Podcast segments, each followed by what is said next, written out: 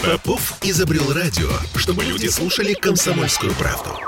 Я слушаю радио КП и тебе рекомендую.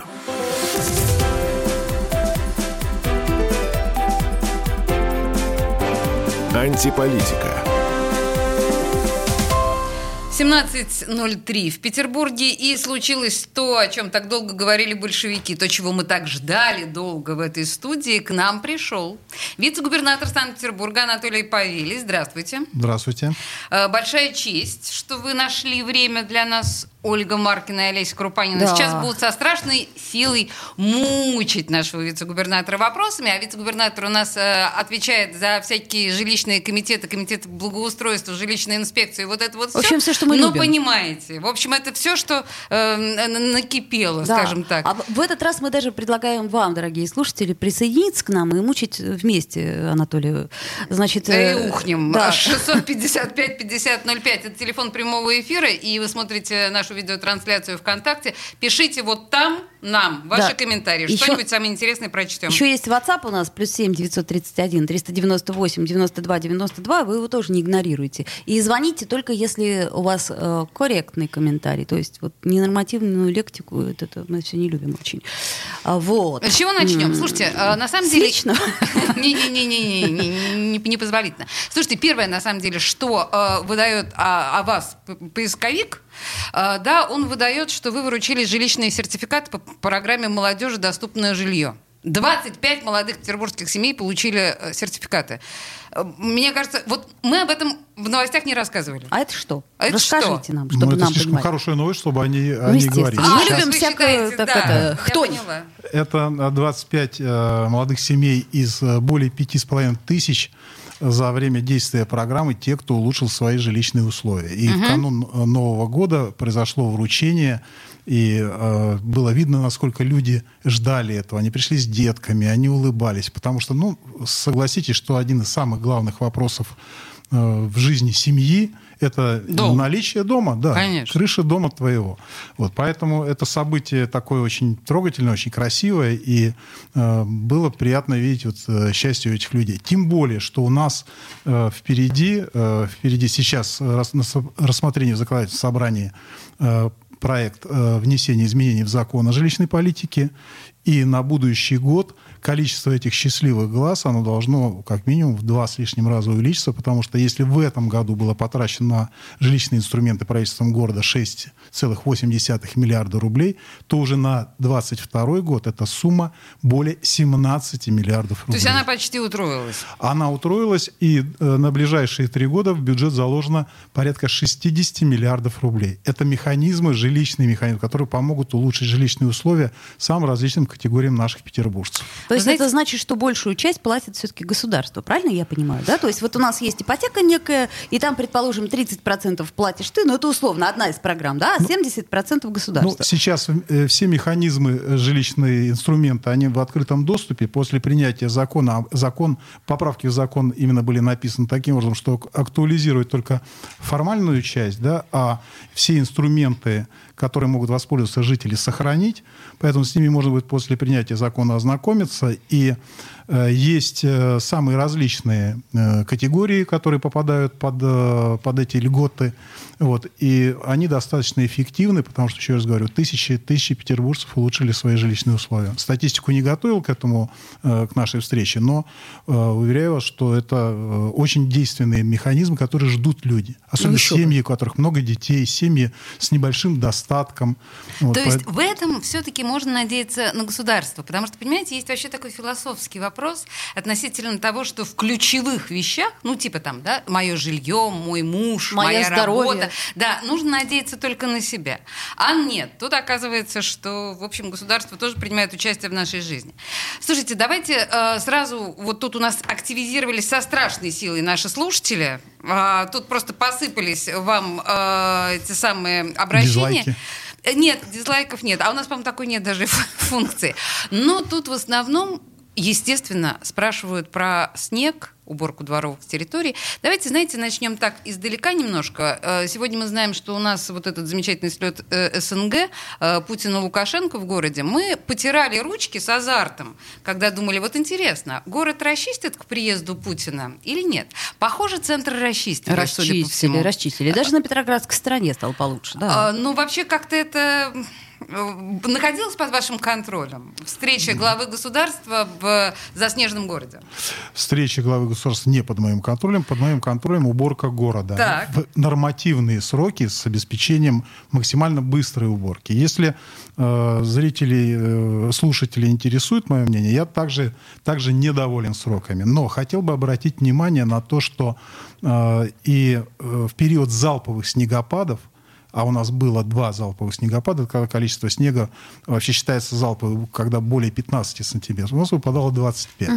И просто так вот на раз-два его вывести, да, его собрать, складировать, вывести, не просто вывести, не куда-то сбросить куда-то в речку или там, в какой-то водоем, а утилизировать через снегоплавильные пункты, где вода, где снег растапливается, через фильтр проходит поступает в канализационную сеть, проходит очистку и возвращается в природу. То есть у нас самый экологически правильный... Это очень цивилизованный подход. Конечно. Да, но при всем при этом мы понимаем, что в общем и целом ситуация катастрофическая. А правда говорят, что сейчас вот как раз в эти 2 дня, когда приехал Владимир Владимирович, стали использовать резко реагенты? Вот я в новостях об этом прочитала. Значит, все, что касается реагентов, там очень много, тема вообще на злобу дня, как говорится, про снег, да, и очень много различных экспертных мнений, замечаний и разоблачений. То есть все у нас теперь вирусологи и реагентологи. Я хочу, чтобы вы обратили внимание, один депутат Государственной Думы даже из Москвы прислал, он себя выложил в Фейсбуке. Смотрю на залитую реагентами Москву и вспоминаю наш Питер. Сразу хочу сказать всем слушателям, что никакие реагенты не используются. Мы обрабатываем в период, когда ожидаются морозы, делаем превентивную обработку 10% составом соляным. Вот, и впоследствии используется только соль, смесь с песком. Песко-соляная смесь, да, для того, чтобы не допустить... Ведь проще было бы растопить снег реагентами, да? Конечно. Как делали это раз, и чистый асфальт. Раньше. И все ушло в ливневку, и все, и шито-крыто. Да. Но позиция губернатора, позиция всего блока и, собственно, позиция большинства петербуржцев, я в этом уверен, я это знаю, о том, что лучше немножко потерпеть, период уборки, который затягивается из-за отсутствия реагентов. Но все-таки наш город сегодня действительно красив в своем снежном наряде. А как давно перестали использовать реагенты в нашей столице северной? Года 2-3? Или больше? Я могу только сказать, за этот период ответить. Раньше... Слава богу, вас это не касалось. Это началось пару-тройку лет назад, когда такая методика была применена, и все-таки согласитесь, что она красивее и гуманнее. Еще красивее будет, конечно, когда у нас будет гранитная крошка, как у больших наших соседей финнов. А почему, кстати, не гранитная крошка? Во-первых, это экологично, во-вторых, многоразово. Потому что это дорого, потому что... Вы знаете, на самом деле можно поспорить про границу. Есть регламенты, есть ГОСТы, которые не предусматривают использование крошки. Я вообще о применении гранитной крошки просил и предлагал еще будучи руководителем Зеленогорска. Говорил, давайте попробуем на Зеленогорске.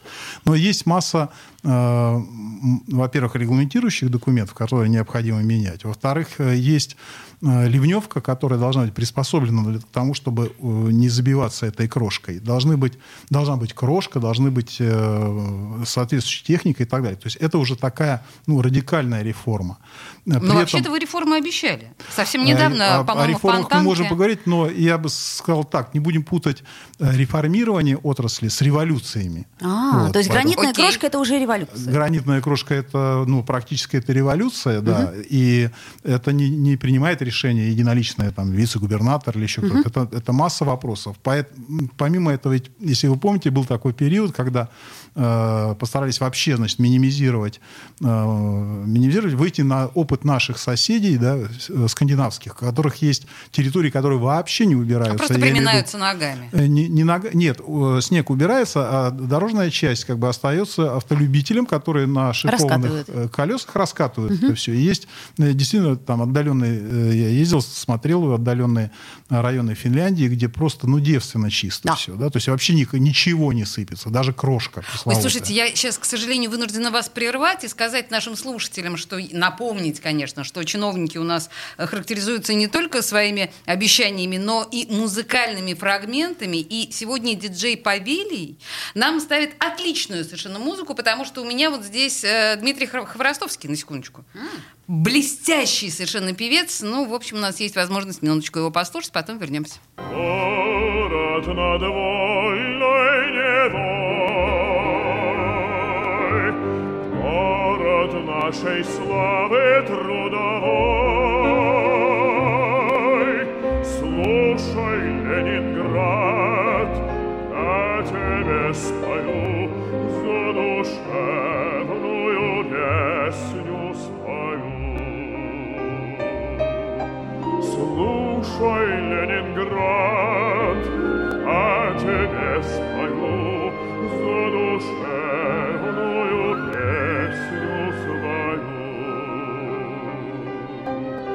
свою. Здесь проходила, друзья, юность комсомольская моя.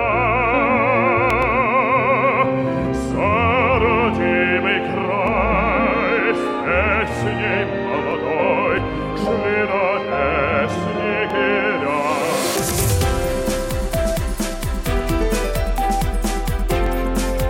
гиря. Антиполитика.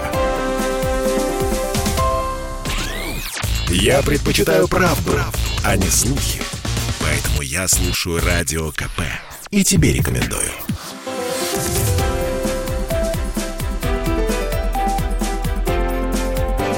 Антиполитика. 17:16 в Петербурге. Мы продолжаем разговор с вице-губернатором, между прочим, Анатолием Повелием. И вы продолжаете задавать ваши вопросы. И вот, мне кажется, сейчас следующую тему задает наш слушатель Александр, потому что, это прям такая история. Он пишет: верните в город постоянных дворников. Вот. Дворники — это прям острая проблема. Спасибо, Александр, взяли. На ваш взгляд, я понимаю, мы много говорили о том, что коронавирус забрал у нас гастарбайтеров, что русские люди не хотят работать дворниками. Вот это вот все. Вы говорили, что профессию дворника нужно сделать престижной. Вы себе это как представляете? Первое, насчет престижной, это не совсем из моего лексикона в данном применении. Я сказал о том, что нужно сделать ее уважаемой и нормально оплачиваемой. А нормально оплачиваемой — это сколько? Нормально оплачиваемой — это столько, чтобы человек приходил на работу, приходил в хорошие человеческие условия, чтобы на этой работе было место, где ему переодеться, принять душ после работы, где-то передохнуть, где-то принять пищу. Это тоже немаловажный фактор для того, чтобы люди пошли, наши соотечественники, наши петербуржцы, пошли работать дворниками. И должна быть зарплата, я сейчас не буду фигурировать цифры, но на сегодняшний день разброс заработной платы по дворникам от 19 333 рублей, что, согласитесь, совсем не звучит, до 46 тысяч и так далее. Так ничего, нет, 40 тысяч вполне. В советские времена давали жилье дворникам, и это был такой мощный стимул. Это я просто на сегодняшний день мы рассматриваем, еще раз говорю, вы спросили про реформу, это не реформа, а реконструкция, скажем так, этой отрасли. Мы рассматриваем вопрос о том, что предоставлять рабочим профессиям, людям в оранжевых жилетах, предоставлять по возможности в Майорином фонде жилье для того, чтобы они могли, те, у кого нет жилья, жить. Но нормальная заработная плата, она должна дать прирост кадрового резерва из тех петербуржцев, которые сегодня находятся, в отдыхе, и силы еще позволяют. Откуда взялась вообще идея каршеринга? Да? Дворник-шеринг. Я пришел на эту отрасль, и спрашиваю, что у вас на случай аномальных погодных явлений. Все мне говорят, что у нас есть договора о том, что по этим договорам приедут некие Чип и Дейлы с лопатами, и все нам быстренько все помогут. У нас договор с компанией, Значит, ну, мы проверять не имеем права. Прокуратура принесла мне справочку, как бы, из выбранных этих 18 рекрутинговых компаний, как бы, по факту выяснилось, что вместо там 200-300 человек или там 150, 12-13 человек. Потому что нет людского ресурса, который сидит дома и ждет, что если вдруг будет залповый снегопад, ему позвонят, он приедет, 2 дня отработает, получит, значит, там 3 тысячи, 5 тысяч рублей, как бы, и все. Поэтому вот сразу стало понятно, что этого резерва нет. Так а дворник Шеринг-то он как-то вообще оправдал там себя? То есть... Ну, скажем так, я считаю, что как форма привлечения, оперативного привлечения рабочей силы, он себя оправдал в 2 районах, в Калининском и, даже цифры у меня есть, и в Красногвардейском. Но здесь тоже есть некие «но». Первое. Хочет ли управляющая компания, вот там, где это пошло, это крепкие ЖКСы с городским участием, у которых есть деньги, которые понимают, надо выполнить задачу. Есть управляющие компании, которые собрали деньги с жителей, и дополнительные силы — это вроде с тех денег, которые они уже собрали. Это мы покушаемся на их деньги. Поэтому оно же все равно по весне как-то растает. И это существует. Понимаете? И это существует. Это тоже требует определенных вмешательств, да? Потому что независимость частных управляющих компаний, она должна быть все-таки контролируемая. Поэтому это тоже один из нюансов, который мы себе взяли, о том, что ни в коем случае речь не идет о зачистке рынка от управляющих компаний. Речь идет о том, что управляйте добросовестно, создавайте нормальный запас материалов, запас комплектующих для того, чтобы оперативно реагировать на те или иные возникающие проблемы. Так а людей-то где держать? В шкафу до тех пор, пока залповый снегопад не возникнет? Людей держать, вот, на мой взгляд, дворник Шеринг, да, это такая оперативное привлечение на случай залповых там снегопадов. Так идут? Я к чему говорю? Идут. Пойдут? И там, где есть деньги у управляющей компании, она готова с ними расстаться, люди идут.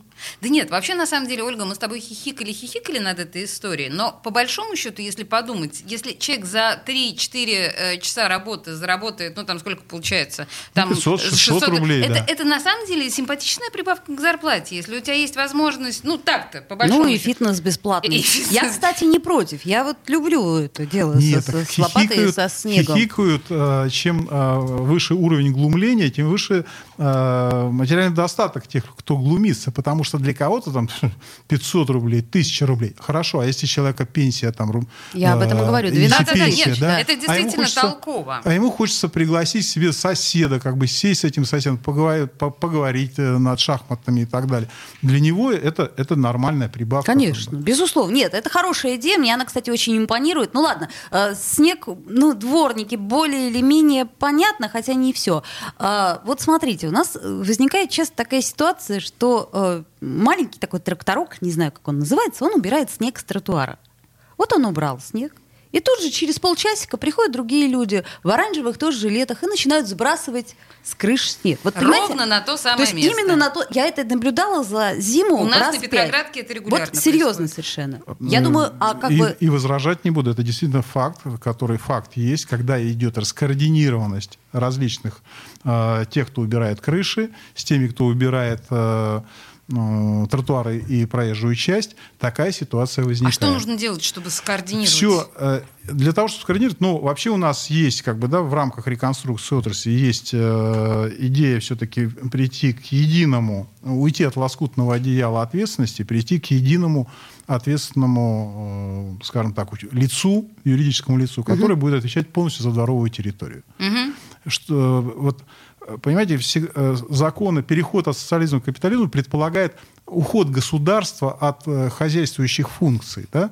И, собственно, попытка вот управляющих компаний, это тоже уход, да? Отдаем частным компаниям, которые должны. Но видим, что в некоторых ситуациях необходимо сделать пару шагов назад, и все-таки все это... ответственность за уборку внутриквартальных территорий оставить за городом. Поэтому мы сейчас работаем. Мы эти предложения по, скажем так, корректировке существующих положений, как бы, внесем на рассмотрение коллегам, на экспертную оценку, как бы, и после зимы начнем все-таки продвигать, потому что это там серьезный документооборот, продвигать идею о том, чтобы ввести ответственность за уборку внутриквартальных территорий за одним лицом. чтобы не было. А вот это вот мы убираем, а здесь не мы убираем и так далее. То есть, когда будут спрашивать имя сестра, будет конкретное имя, а не вот так вот, да? То есть, да. Ты тогда, кто пришил рукав? Тогда да, будет. Это как Райкина. Сейчас что зачастую происходит? Как бы, да, некая компания, как бы, да, которая имеет право участвовать в конкурсе, она участвует в конкурсе на уборку внутриквартальной территории. В моей служебной ситуации жизни такое было. Они выигрывают с понижением 78%. И формально никто не может им отказать. Да, они выиграли. У них целый трактор и три, тогда это до пандемийные времена, и три лица, приехавших из ближнего зарубежья. Вот. Но они выиграли, но они не знали, что будет снег. Как бы. Поэтому первый же снегопад, провал, жители этого не знают, и они не должны знать о том, им это не должно волновать. Но формально расторжение контрактов, уведомление, предостережение, уведомление, то есть процедура расторжения контракта в соответствии с юридическими нормами. Но они изначально шли, было видно, что... как бы нет, что не могут. Извини, не смогла. Да, вот поэтому, но не смогла. Да, поэтому нужно все-таки вот в таких серьезных вопросах надо уходить от вот этих конкурсов. Это должно быть, ну, на мой взгляд, должно быть городское учреждение, да, которое получило... других вариантов нет, бюджет, который мы проконтролировали, какую малую механизацию он закупил, какой техникой располагает. Все эти аутсортинги пока, к сожалению, в нашей отрасли... не работают. Капитализация успеха великого не принесла. Хорошо, снег. Давай вот еще один вопросик. Маленький очень. Вот смотрите, снег-то фиг с ним. Ну, растает когда-нибудь. А вот сосули, которые... как Валентин Иванович, говорить слово «сосули» прямо сейчас. Мне очень нравится. Я Валентина Ивановна очень люблю. Вот. Которые реально убивают людей. Вот это вот меня уже смутило совсем. То есть, а тут-то что и кто виноват? Смотрите, значит, ну, еще раз говорю, вот, опять же, возвращаемся к отходу государства. Да, у нас более 50% управляющих компаний на сегодняшний день в городе – это частные управляющие компании, выбранные жильцами. Я понимаю, но они несут ответственность уголовную. Страсти кипят вот, при выборе управляющих компаний, такие же примеры, как на выборах в законодательные органы.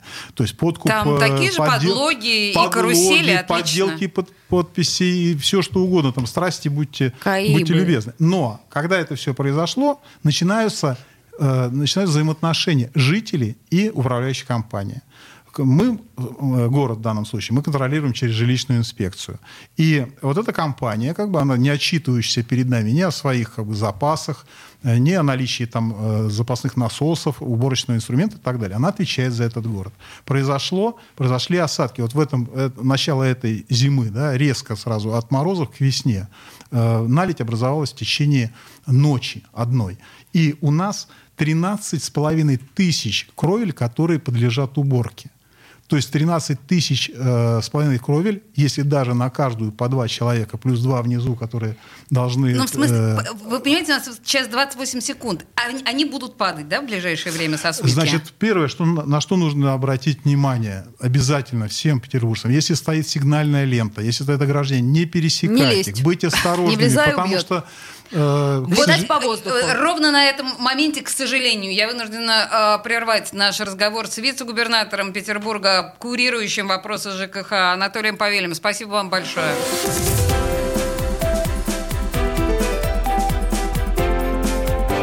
Антиполитика.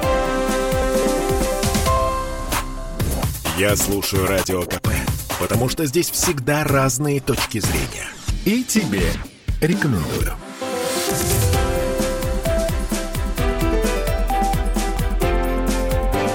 Антиполитика. А мы продолжаем. 17:30, и мы остановились ровно на том, что вице-губернатор Повелий посоветовал нам обходить места с красной этой ленточкой, да. Тут сразу нам Роман пишет, тогда весь центр надо обнести красной ленточкой. А тут еще есть нюанс. Вот смотрите, так здорово, значит, тротуар скользкий, ленточка, еще там мне нравятся эти пальцы в небо, то есть, мол, смотри наверх. Если ты посмотришь наверх, то ты поскользнешься, упадешь, значит, закрытый перелом, гипс, а если ты попытаешься обойти, то там проезжая часть, машины и все прочее. То есть, получается, что летать или... Ну, я серьезно. Получается так, что, конечно, и чем мы будем заниматься тем, что повышать ответственность управляющих компаний, еще раз, тех, которые не подчиняются городу напрямую, и которых собственники это частные компании, привлекать их все-таки где-то мечом, где-то пряником, кнутом, где-то пряником, там добросовестному выполнению. Мечом, острым. Чтобы реально у них были вот эти кровельщики, которые выйдут и быстро очистят кровлю. А подстраховаться, вот это все я пытаюсь понять. У нас какая-то была гениальная идея по поводу там холодных чердаков, по поводу каких-то проводочков, которые греют там вот, ну... Согласен, давайте сразу же отвечу с учетом дефицита времени. Значит, итак, программа «Холодный чердак» работает, и на сегодняшний день 5,5 тысяч чердаков, кровель, в ходе текущего ремонта сделаны холодными чердаками. 5,5 тысяч? 5,5 тысяч уже сделано. Всего у нас 20 с чем-то. А мы говорили что, с вами, что сегодня подлежит очистке 13 410. 13 тысяч? Слушайте, это вообще довольно-таки большой процент, вот что я вам скажу. Я слышала другие цифры. Хорошо, с холодными чердаками разобрались, а вот эти вот проводки? Нет, мы не разобрались. По ходу текущего ремонта все реконструируемые, ремонтируемые крыши, чердаки будут делаться холодными. То есть все там, где верхний розлив, все трубы будут изолироваться для того, чтобы не было теплопотерь и чтобы не было нагревания вот этой кровли изнутри, потому что это прямой фактор образования наледи. Что касается шнуров обогрева сливных систем, они возможны там, где есть решение собственников, где есть желание жителей, подтвержденное желание жителей на организацию, потому что возрастают текущие расходы на электроэнергию, на включение вот этих обогревательных систем, да, и здесь без разрешения жителей мы это сделать не можем. А жители скажут, само растает к весне. Жители могут сказать самое разное, это их право, они собственники. Да, жители говорят всегда по-разному, всегда по-разному, поэтому здесь мы не будем как бы делать какие-то прогнозы. Но... Не готовы мы к частной собственности. Но вот нужно, это тоже очень хорошая действенная система, как бы обогрев водосточных кровель, водосточных труб. Все это цивилизованно, красиво и безопасно. Но при таком количестве жилого фонда и при том, что все-таки решения принимают жители, будем работать над тем, будем рассказывать, убеждать. Ну вот смотрите, про вакцину почти удалось убедить. Может быть, и про это убедим, а? Ну, если будет так, как про вакцину, я боюсь, что лучше не надо. Но я думаю, что не все сразу, как бы, но тем не менее меняется и отношение жителей, и то, что жители раньше не волновало, вот. Сейчас жители активные участники всех происходящих процессов. Поэтому и я призываю жителей, давайте вместе работать, давайте вместе приводить там, где необходимо, к дисциплине и к выполнению взятых на себя обязательств управляющими компаниями. Еще раз говорю, речь не идет о том, чтобы всех поменять. Речь идет о том, что, ребят, давайте просто взяли на себя обязательства перед жителями, давайте их исполнять правильно. Слушайте, а можно я задам такой более общий вопрос? Вы много лет работали с Зеленогорском, в Зеленогорске и так далее, да? То есть Зеленогорск для вас это, в общем, такая важная часть. Базовая площадка, стартовая площадка. Так это назовем. Мы понимаем прекрасно, что вообще вице-губернатор, там, министр по ЖКХ, это... В большинстве случаев всегда говорят, что это такая расстрельная должность. Но всегда так говорили. Мы знаем, что когда Владимир Яковлев, наш губернатор, да, пошел туда... Ну, то есть, на самом деле, кого бы мы ни взяли, всегда это было так. Даже бедный маленький Албин, он же Слюняев, мы тоже помним его историю. Бакланы, да. А что ваша семья сказала вам, когда стало понятно, что вы решились на эту должность?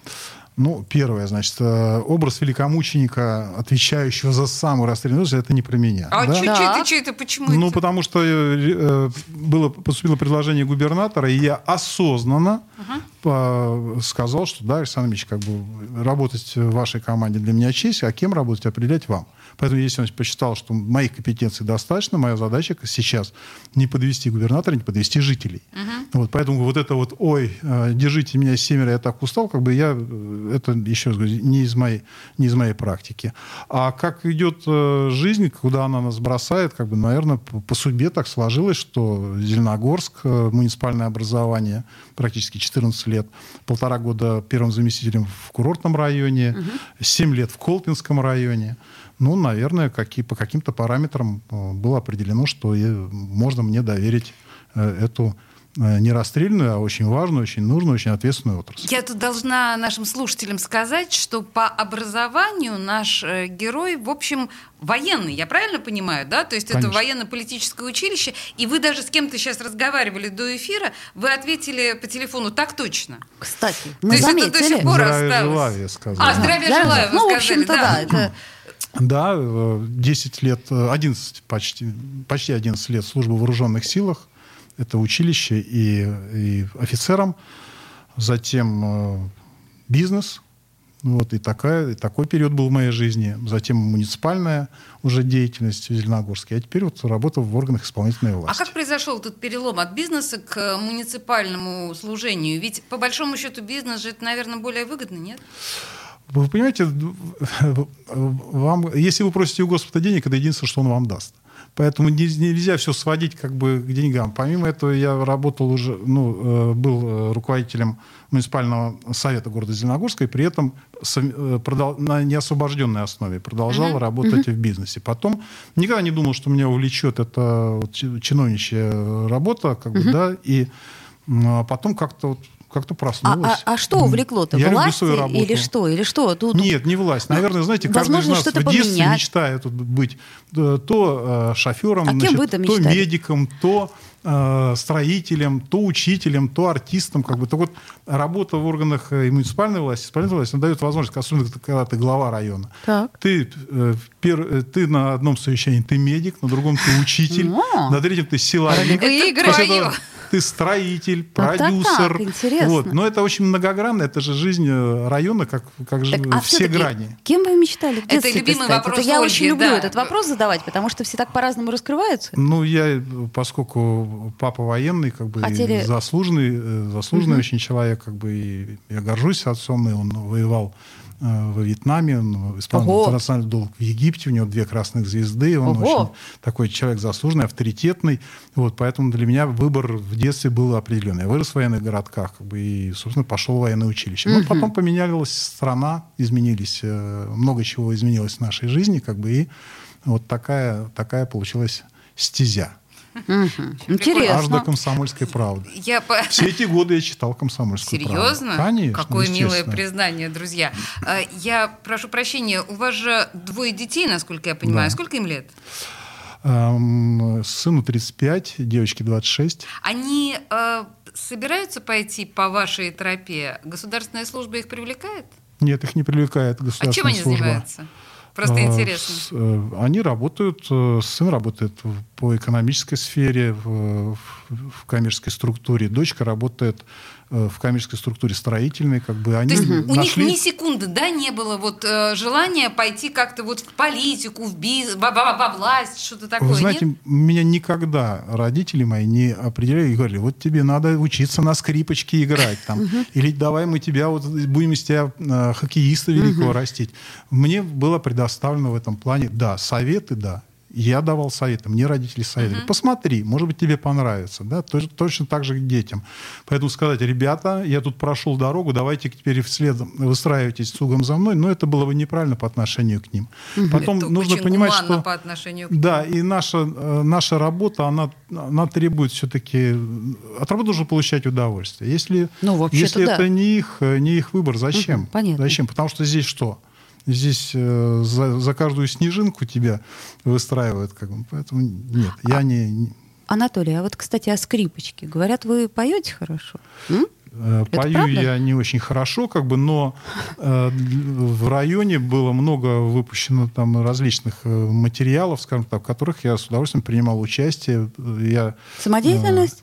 Нет, не самодеятельность. Мы выпускали вместе с молодежью Колпинского района клипы, агитирующие на субботник. Эти клипы набирали по 200 тысяч просмотров. Серьезно? Конечно. Вау.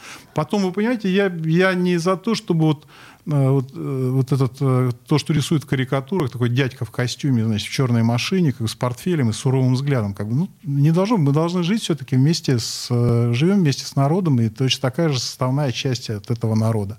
Поэтому, если молодежь пришла и говорит, или там детки, 20 лет студии было, когда я только пришел в район, вы не хотите с нами спеть? А почему нет? Но это трогательно, это дети. Как бы. У них должно быть доверительное отношение между руководителями территории, да, и людьми проживающими. Вы знаете, на самом деле я позволю себе дерзость, но вы не похожи на серьезного дядьку с этим вот суровым взглядом. Как с черной машиной. Вы похожи на голливудского актера. Угу. Я так и не хочу.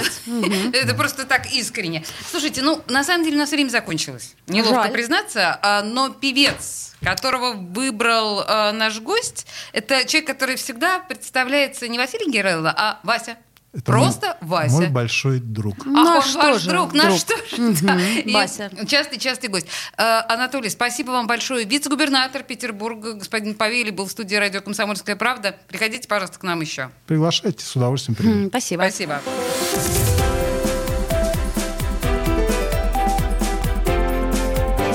Антиполитика.